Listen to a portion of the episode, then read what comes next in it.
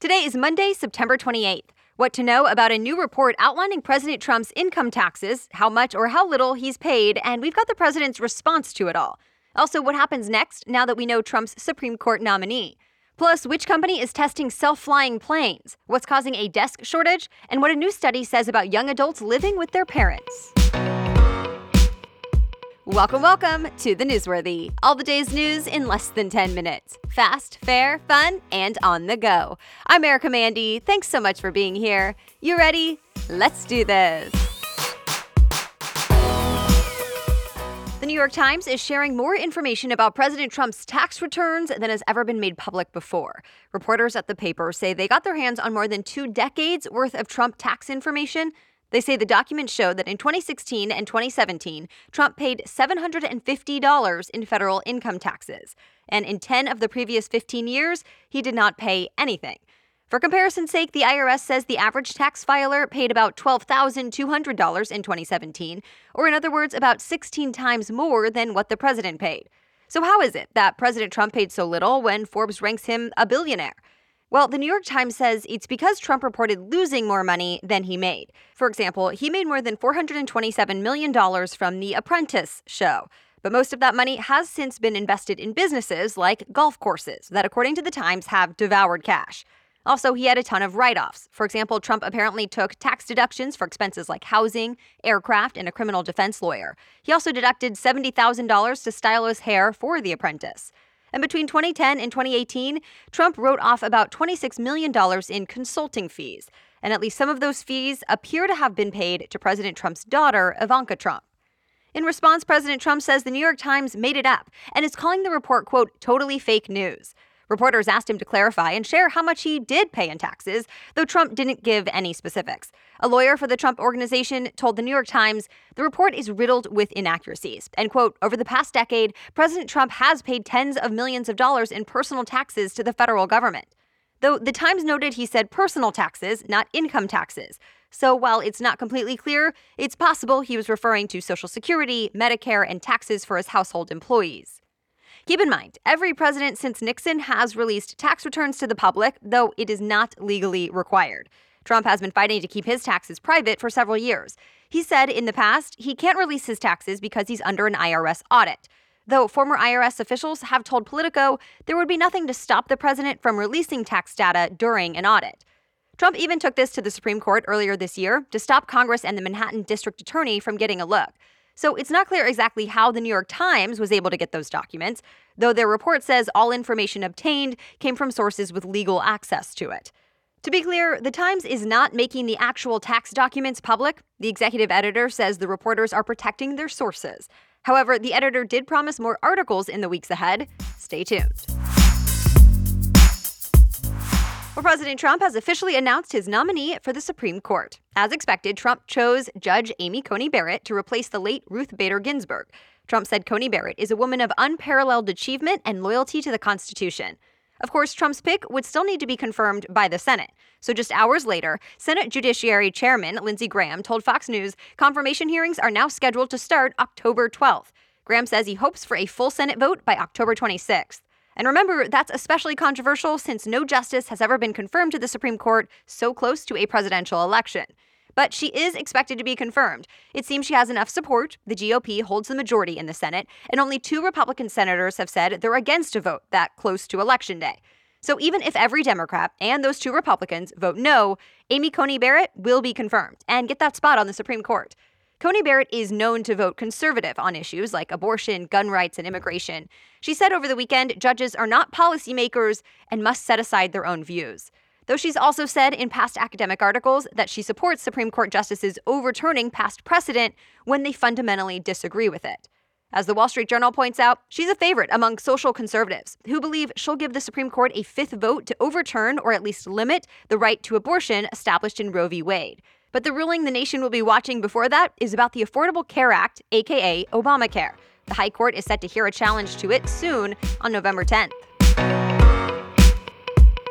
Well, there seems to be a new COVID 19 hotspot in the U.S. The upper Midwest is now dealing with record breaking outbreaks. Reuters reports Minnesota, Montana, South Dakota, and Wisconsin all reported record one day increases in COVID 19 cases on Saturday.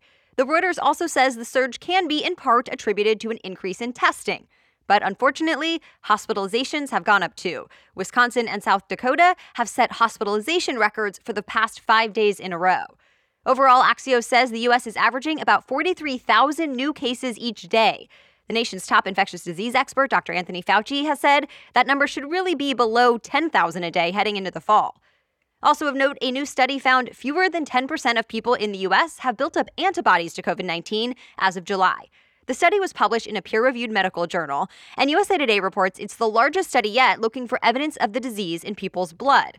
It looked at more than 28,000 dialysis patients across 46 states. Researchers said dialysis patients were the ideal population to study because they have to get routine blood draws monthly anyway, pandemic or not. Again, they found fewer than 10% of them had COVID 19 antibodies, so the study points out it means we're probably not even close to so called herd immunity here in the US, a concept that would mean enough of the population built up a resistance to the disease to protect those who haven't yet. Researchers also found people who live in mostly black and Hispanic neighborhoods were at least twice as likely to test positive for antibodies. And people living in densely populated areas like New York City were 10 times as likely to have them. These results line up with the prediction from the CDC. During a hearing last week, CDC Director Robert Redfield said he believes about 90% of Americans are still susceptible to the virus. The popular video sharing app TikTok faced a possible ban in the US for the second weekend in a row. As of midnight, it could have been pulled from all US app stores. But that did not happen. Late last night, a judge blocked the ban. The judge questioned whether TikTok had been given enough time to defend itself. President Trump had issued the executive order last month that basically said sell to an American company or be banned. Trump has been concerned about national security since the app is owned by a Chinese company. So TikTok has been racing to make a deal, most recently with two U.S. companies, Oracle and Walmart. But that deal is still up in the air.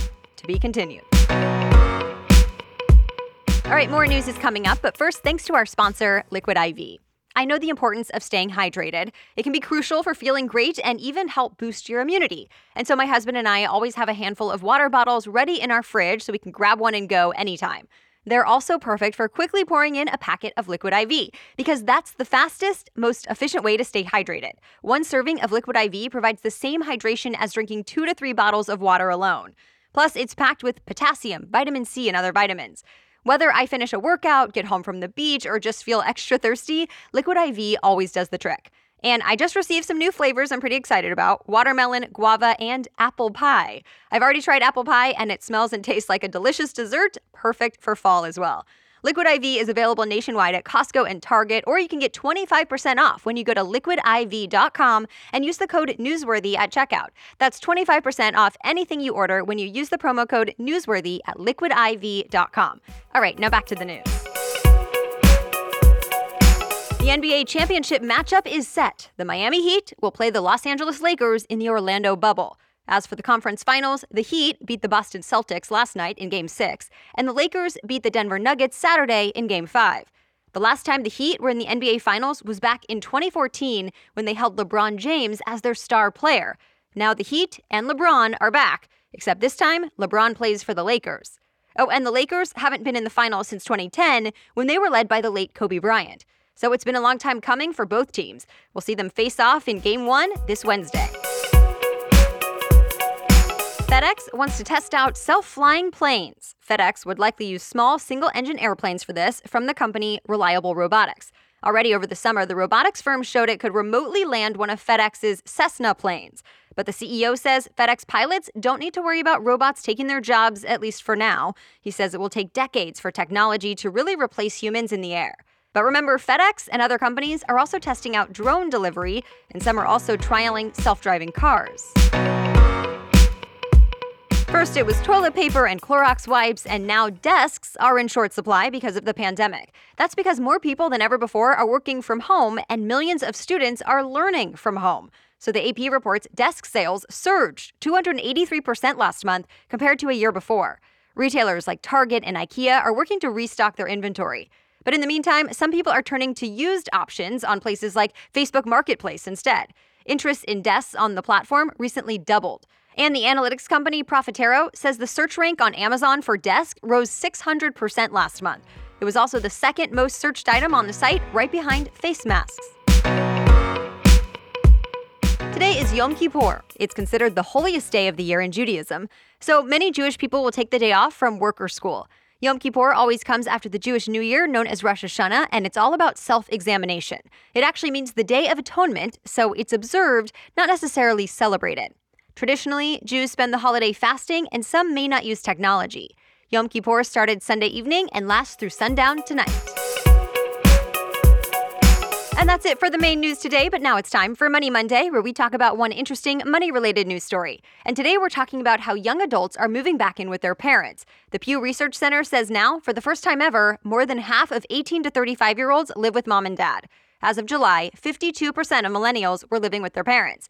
And it's not surprising why young adults are making the move now. A big chunk said it was because they had lost their job.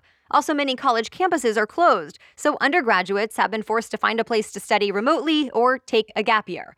And even if young adults did not move back with their parents, many are still relying on them financially. A survey done last month by Country Financial says at least half of young adults aged 18 to 29 are getting money from their parents to buy things like gas and groceries. Experts tell USA Today young people are usually hit hardest by crises because they don't have the cash reserves to fall back on like older Americans. All right, thank you so much for tuning in today and every day. And as always, you can read more about any of the news stories mentioned at thenewsworthy.com slash show notes. We'll be back with more news to know tomorrow. Until then, have a great day.